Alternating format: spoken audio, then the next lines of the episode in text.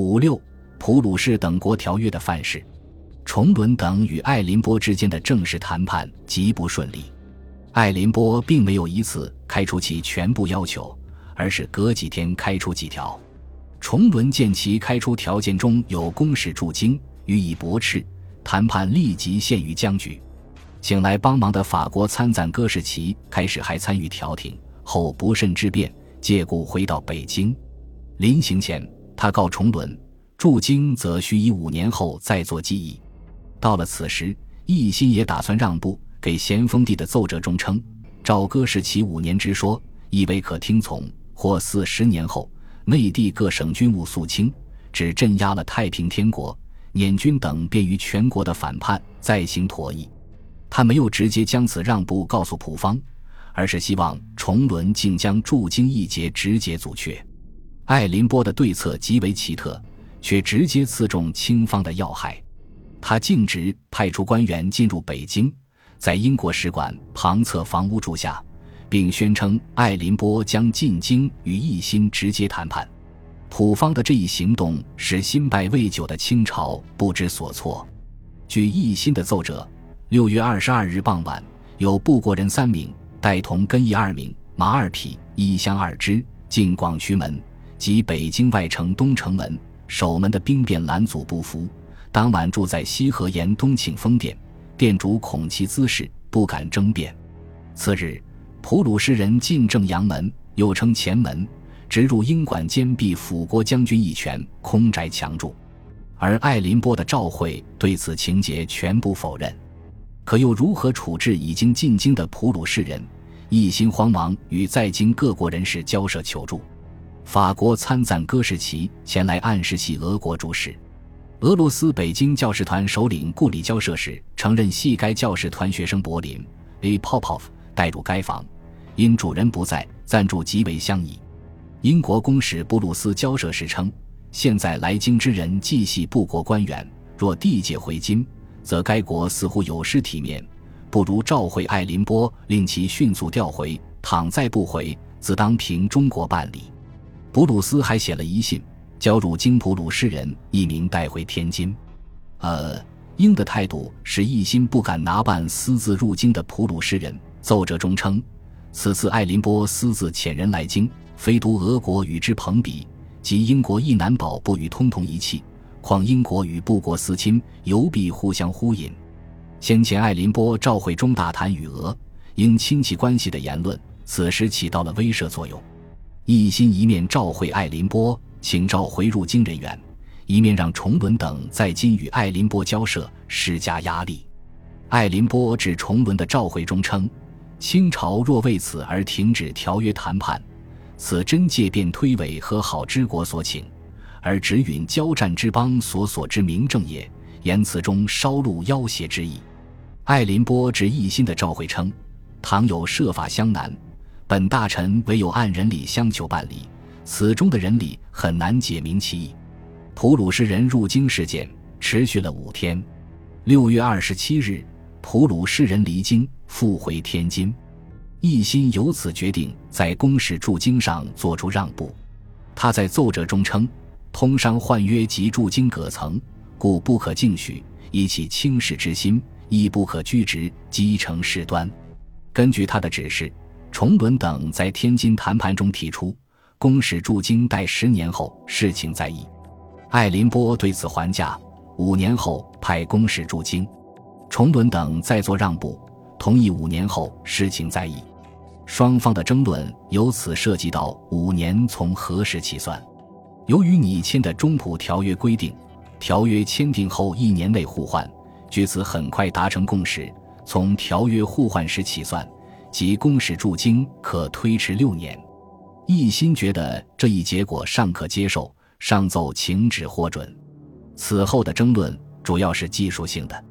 清方要求将五年内不得派公使驻京写入条约，普方提出条约内明文规定公使驻京，另立一专条写明，条约交换后扣满五年，普鲁士再派公使驻京。清方要求五年后事情，即一心先前提及的内地各省军务肃平。在议也写入专条，普方提出不列入专条，而由爱林波出具照会。清方因英法联军入京时，曾指定皇家国七支府地为公使馆舍，要求条约内写明不驻府地。普方提出不载明条约，也由爱林波出具照会。一八六一年九月二日，崇伦、崇厚与爱林波在天津签订《中普条约》四十二款，专条一款，通商善后章程、海关税则十款，其完全以中英。中法《天津条约》为模本，使普鲁士及德意志关税同盟各邦城获得了大体相当于英法所得的权益，其中包括领事裁判权、协定关税、片面最惠国待遇等一系列不平等条款。清朝的上下对此竟毫无觉察，他们感兴趣的条款是：公使驻京已推迟，公使在北京不驻府地。条约在上海或天津互换，而且并没有像中英天津条约那样规定觐见的礼节。与普鲁士谈判条约时，清朝得知葡萄牙也是泰西强国之一。一八六二年，葡萄牙派其驻澳门总督基马拉士 （I.F. Guimaras） 为全权代表前往北京谈判条约。此时咸丰帝已经去世，一心以议政王、首席军机大臣的名义。与慈禧太后联合执政，在当时中外人士心目中，奕心是出名的新派人士。基马拉氏进京的要求被清朝拒绝，法国参赞戈士奇出面相帮，以基马拉氏为其客人为名，邀其入驻北京法国公使馆。一心不敢与法国对抗，只能顺水推舟予以默认。六月十三日，清廷命总理衙门大臣横旗。三口通商大臣崇厚与基马拉氏进行谈判，此次条约的谈判极为顺利。中普条约谈判长达四个多月，而中普谈判仅用了不到两个月的时间，其中法方从中斡旋，使得双方的磨合速度更快。根据原先的约定，基马拉氏作为法国的客人留在北京进行谈判，但条约需在天津签订。已是清朝未正式允许葡萄牙人入京，然基马拉氏以轮船赶不及为由，要求在北京首先签订时，一心也让步了。八月九日，横旗与基马拉氏在总理衙门首先在条约上画押，然后将条约送往天津。十三日，崇厚在天津当着基马拉氏面再次在条约上画押，并填上日期。八月十七日。基马拉氏乘船离开天津。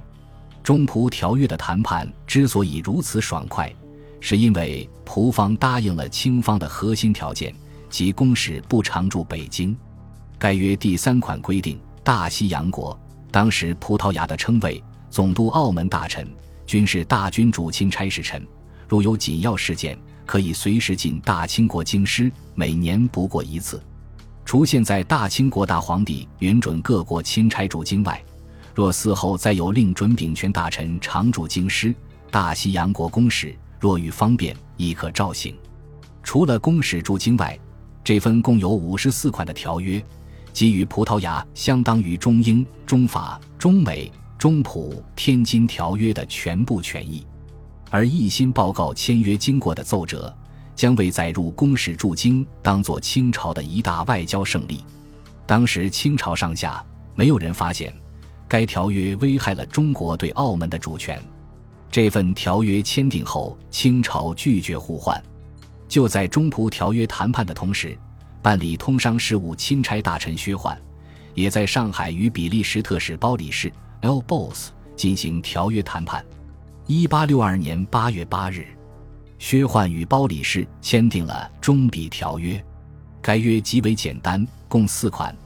比利时在通商口岸派驻领事，比利时国民可往各通商口岸照有约各国一体贸易。比利时国民在通商口岸纳税，与商民间的违约及查办人犯欠债，均照有合约各国章程办理。条约盖用国玺。对比在此前后清朝与各国签订的条约，可以说。这份条约虽承认现状，但对中国利益损害最小。可当时清朝上下还未识得这份条约的意义。在薛焕的眼中，这一条约最为悠长之处，在于没有规定公使驻京，并以此向清廷报功。后来，比利时政府也未批准该约。一八六三年，丹麦派特使拉斯勒夫 （W.R. von Raslov） 来华签订条约。四月三十日，拉斯勒夫在天津召会三口通商大臣崇厚，要求订立条约。崇厚上奏请旨办理，拉斯勒夫不待回复，于五月四日直接进京，以英国参赞威妥玛朋友的身份。入驻北京英国公使馆，一心据葡萄牙之先例，奏请派总理衙门大臣横旗、三口通商大臣崇厚与之谈判。五月二十八日，横旗与拉斯勒夫签订共有五十五款的中丹天津条约，丹麦由此获得与英、法、葡等国相当的权益。至于公使驻京，条约规定，大丹国钦差大臣凡有要务商着。约准前赴京都会议，即公使不常驻北京，但可约时进京。此后不久，荷兰特使凡大和文 （J. Evander Hoven） 来到天津，于八月二十二日召会三口通商大臣崇厚，要求立约。清朝于九月六日派崇厚与之谈判。十月六日，双方以中英、中法《天津条约》为模本。签订《中和天津条约》十六款，荷兰也获取了相当于英、法、葡等国的权益。至于公使驻京，该约规定，大和、和钦差若有公务，可往京师办理。丹麦、荷兰的范式与葡萄牙类似。本集播放完毕，感谢您的收听，喜欢请订阅加关注，主页有更多精彩内容。